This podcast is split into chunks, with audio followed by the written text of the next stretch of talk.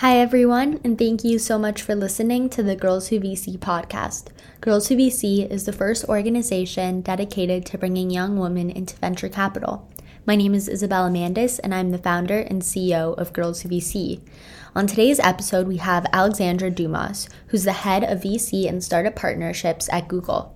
She talks about her experiences investing as a mentor and also her role at Google and what it entails.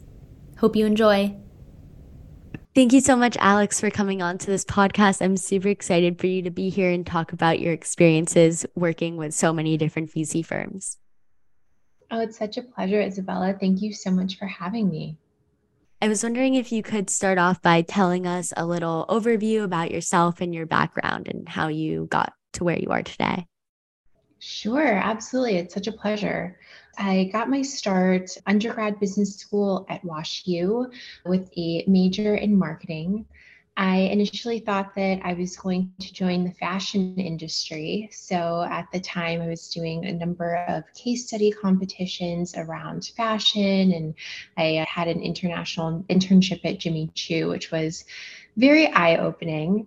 And it just so happened that I was on a school trip to Chicago and we visited Google, had never envisioned myself in the world of tech or thinking of myself as being technologically savvy by any means. Um, but the program just sounded so interesting and I was so engaged with the employees there that I wound up becoming dual year intern back to back and taking my experience working and advising businesses of all different types on how to embrace technology to be successful with their business. And then coupled with my love of fashion, I started my career at Macy's.com and so I was in the marketing strategy department, um, learned everything that there was to know about retail, but also realized that the business model certainly needed some transformation.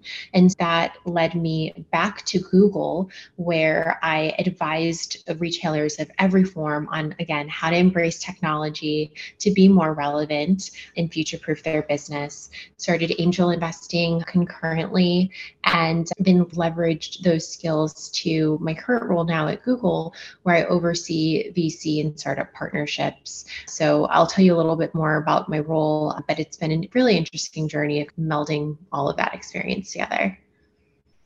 That's incredible. Thank you for breaking that down. So, could you elaborate a little bit more how you started to become interested in venture capital and what that journey looked like for you? Yeah, uh, it was just serendipity. I just so happened to have a variety of friends with the same level of experience who were dipping their toes and starting to make angel investments. And I think one of the myths that I had was that you needed a certain level of experience in order to be effective, in order to be able to make to be an effective venture capitalist and getting my courage and realizing that I had the breadth of uh, perspective to be able to understand and anticipate where some of the businesses were going. I just started making some very small checks. And after getting the bug for it, it's almost it's infectious when you start being around amazing founders and you start hearing their pitches and seeing their vision of how it's going to transform the world. It very quickly became something that I wanted to do in a large way instead of of just working with the more established and sophisticated clients. That's awesome. And when you were angel investing, can you talk about what you learned from this experience and how are you finding the companies and evaluating the investments and what did that process look like? Absolutely. I think that was really where I started to understand the value of network. And so it was through angel investing. I joined a cohort, actually. That was the first thing. And it was through that collective consensus that gave me that expanded understanding and confidence to be able to deploy capital ultimately. Of course, you learn the various stages of due diligence, you learn how to incorporate a diversity of perspectives, and you learn how to trust your own gut because when you're at the time i think i was maybe 25 26 years old and i looked very different than the cohort of other angel investors but i was very confident in terms of my view and my vision of the world.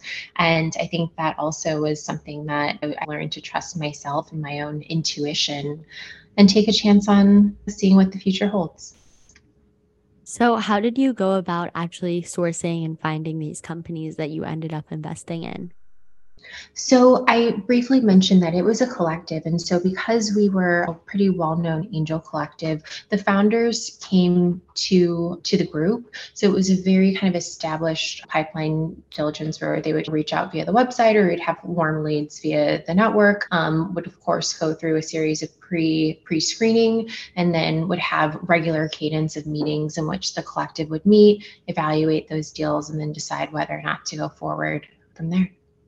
So, were you investing like individually in the collective, or was it like all or nothing where everyone invested or no one invested? That's an excellent question. One of the things that I found really great about this specific model was that it was accessible. Generally speaking, when you think about angel investing, it's like minimum check size 25K.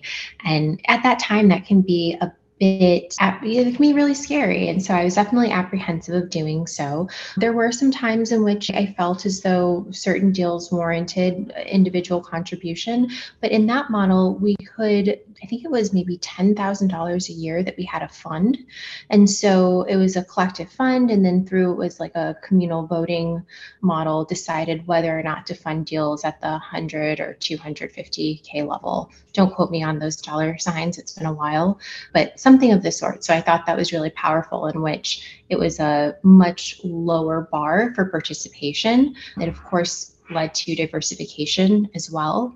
And it was a great way of me getting started. And how did you decide when you were looking at these different startups whether or not they would be a good investment? That's a great question. I think it took me a while to be able to ultimately develop my investment thesis. I think it really started about going in what I knew and understood. With the collective, for instance, brought really complex deep tech or biomedical deals that I just couldn't, I knew that was not something that I really understood. That wasn't something that was going to get my specific voter attention. But given the fact that my background and pedigree is in retail and media entertainment, and I have practical experience advising those companies, I felt as though I actually had a very strong perspective and vision. And so, couple that with all the things that investors look at kind of the early stage your view of the founders, your belief in them, whether or not clearly how great the terms are, who else is in the round, yada, yada, yada. It, and it was a level of just getting used to practice and also hearing and relying on others that I clearly valued their t- opinion when getting to that level of subject matter expertise where it was a risk i was at that level of risk tolerance that was right for me and elaborating on your experience in marketing and retail that you said has helped you, how do you think that your experiences working at these companies has helped you with your roles now? I think there are a great deal of transferable skills and just general themes that I've been able to carry through. I think core of marketing is growth. And so that is the North Star for any startup or for any sort of VC. And so having that natural alignment towards growth and all of those different levers that contribute to that, I think are was very beneficial. The other thing that I think people don't understand is that marketing is a culmination of a multitude of different functions within an organization. It reflects product strategy, it reflects pricing strategy, it even reflects your organizational alignment. And so when you have a very robust and strategic approach on how you're going to drive growth, marketing touches and crisscrosses and intersects with every different part. So I think you're understanding of how the organization works and contributes to being a growth engine at the end of the day is something that you can carry through. And when you're working with these companies and startups, how are you helping to support them? And what are you working on? What are you going in and trying to help them with? So, in my core role at Google, and I'll take that as a question, generally speaking, there are a variety of different services and technologies that are within the broader Google ecosystem that can help a startup throughout its entire life cycle. Whether a startup is actually in that building phase and they're building with the technology, or they are in a phase of scaling and growth and they're leveraging our channels to either grow or to optimize through that journey. There's a variety of positioning. And so it's really a matchmaking and figuring out the specific needs and the stage and figuring out what suite of solutions could be helpful at the time and what practical resources and support via talent, services, even other support in terms of like Google being a potential customer, strategic introductions, how we as a overall organization can be helpful to startups. So you touched on what you do with startups and that relationship. Could you elaborate more on your role, what it entails? What are you doing on a day-to-day basis? How are you working with VCs? How are you working with startups? You can basically think about me in my role as a connector. And so it's my role to understand how to navigate the complexity of the Google ecosystem because we have a variety of different product solutions and product solutions that are specifically geared towards startups. We have a variety of internal investment based teams that have different core remits. And we also have different subject matter experts. And so my understanding is how and who does what within Google to be able to facilitate the execution of different partnerships and deals that will drive growth or drive whatever sort of objectives. If it's facilitating introductions that could lead to business development opportunities, alignment in certain events, even things like growth or product adoption, product integrations, it's my job to be able to facilitate those connections and identify areas of synergy and opportunity. And what does that look like? What does your schedule look like in the morning? What are some things that you're working on? We are talking about before this podcast, some events that you're planning. So, really, like, generally, that's your objective, but what are you doing day to day?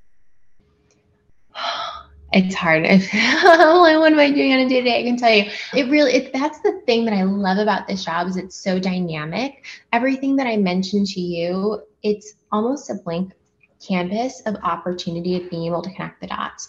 Generally speaking, I have a remit of strategic VC partners that I meet with on a regular cadence. I understand what the makeup of their portfolio is, what the general needs of their portfolio companies are, where there is existing appetite for a deeper partnership with Google. And then based upon that, I'll also have a variety of meetings internally to understand where the current Google product roadmap is, where there are either upcoming events or opportunities where we may be able to engage the wider ecosystem. And from there, we'll formulate plans of engagement and we'll facilitate those opportunities. So that's one bucket.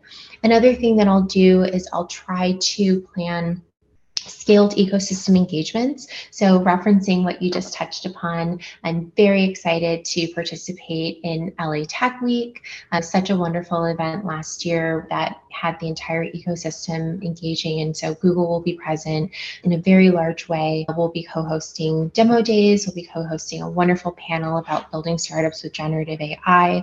So, thinking about all the different aspects of the Google ecosystem and how we'll be touching about that, how we'll be forming wins around allyship, brokering strategic interactions within our wider ecosystem and just putting our brand forward is something as well. And then another example of a partnership that I'll do is, for instance, I had a call earlier today about an interesting technological capability in which Google may either want to integrate into our one of our products or potentially purchase and receive. And so figuring out the appetite and what kind of that what that engagement would look like between the different teams is something as well. Thank you. And since you have experience working alongside so many firms, I know a lot of our members are struggling between finding a firm that really aligns with their interests, their passions, also trying to figure out what kind of stage they want to work with, what location, all of that. So, how do you recommend that people get a good understanding of the firms that exist and maybe which one they would be a good fit for, both on the working from them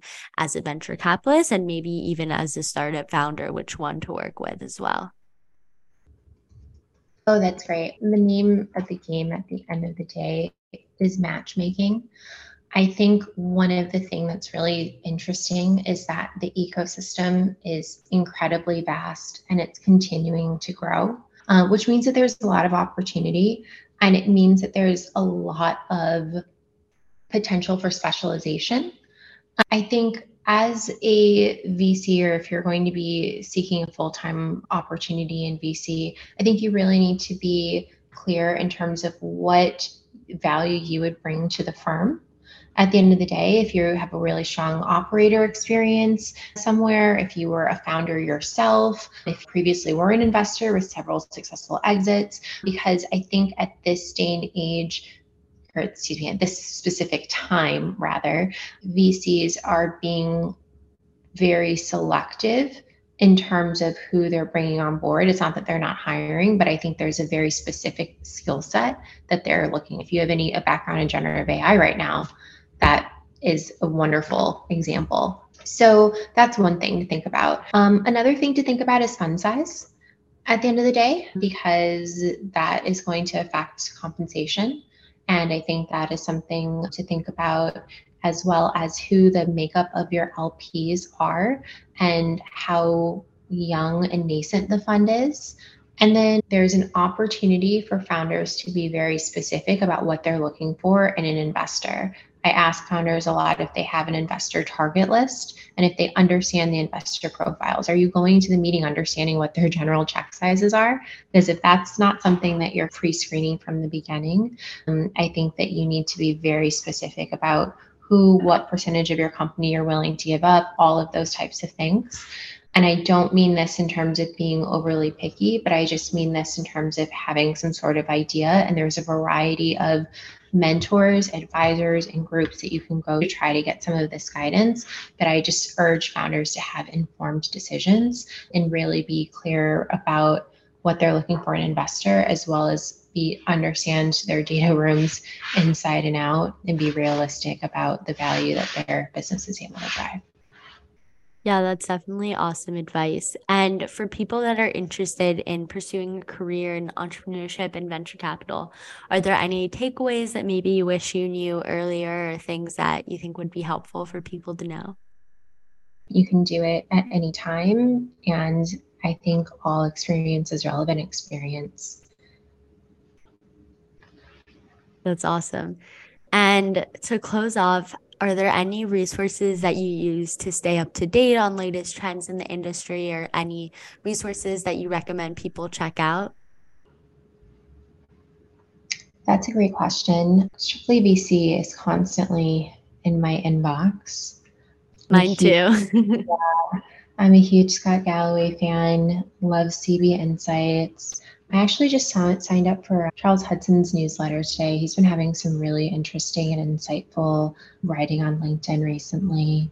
But yeah, just LinkedIn generally and uh, seeing what's posted on the network. Is this blasting me to go on a podcast and be launching one yourself and be like, I don't listen to that many podcasts. but yeah, it's just, I'm all about articles, the newsletters, the downloads. That's awesome. Thank you so much for coming on here and talking about your experiences from everything from marketing to angel investing to now working at Google. I'm really appreciative that you came on here and shared some of your insights. Thank you so much for having me, Isabella. It was a pleasure. Thank you so much for listening to this podcast and supporting Girls Who VC. Make sure to check out our website, girlswhovc.com, and follow us on social media at Girls Who VC. See you next time.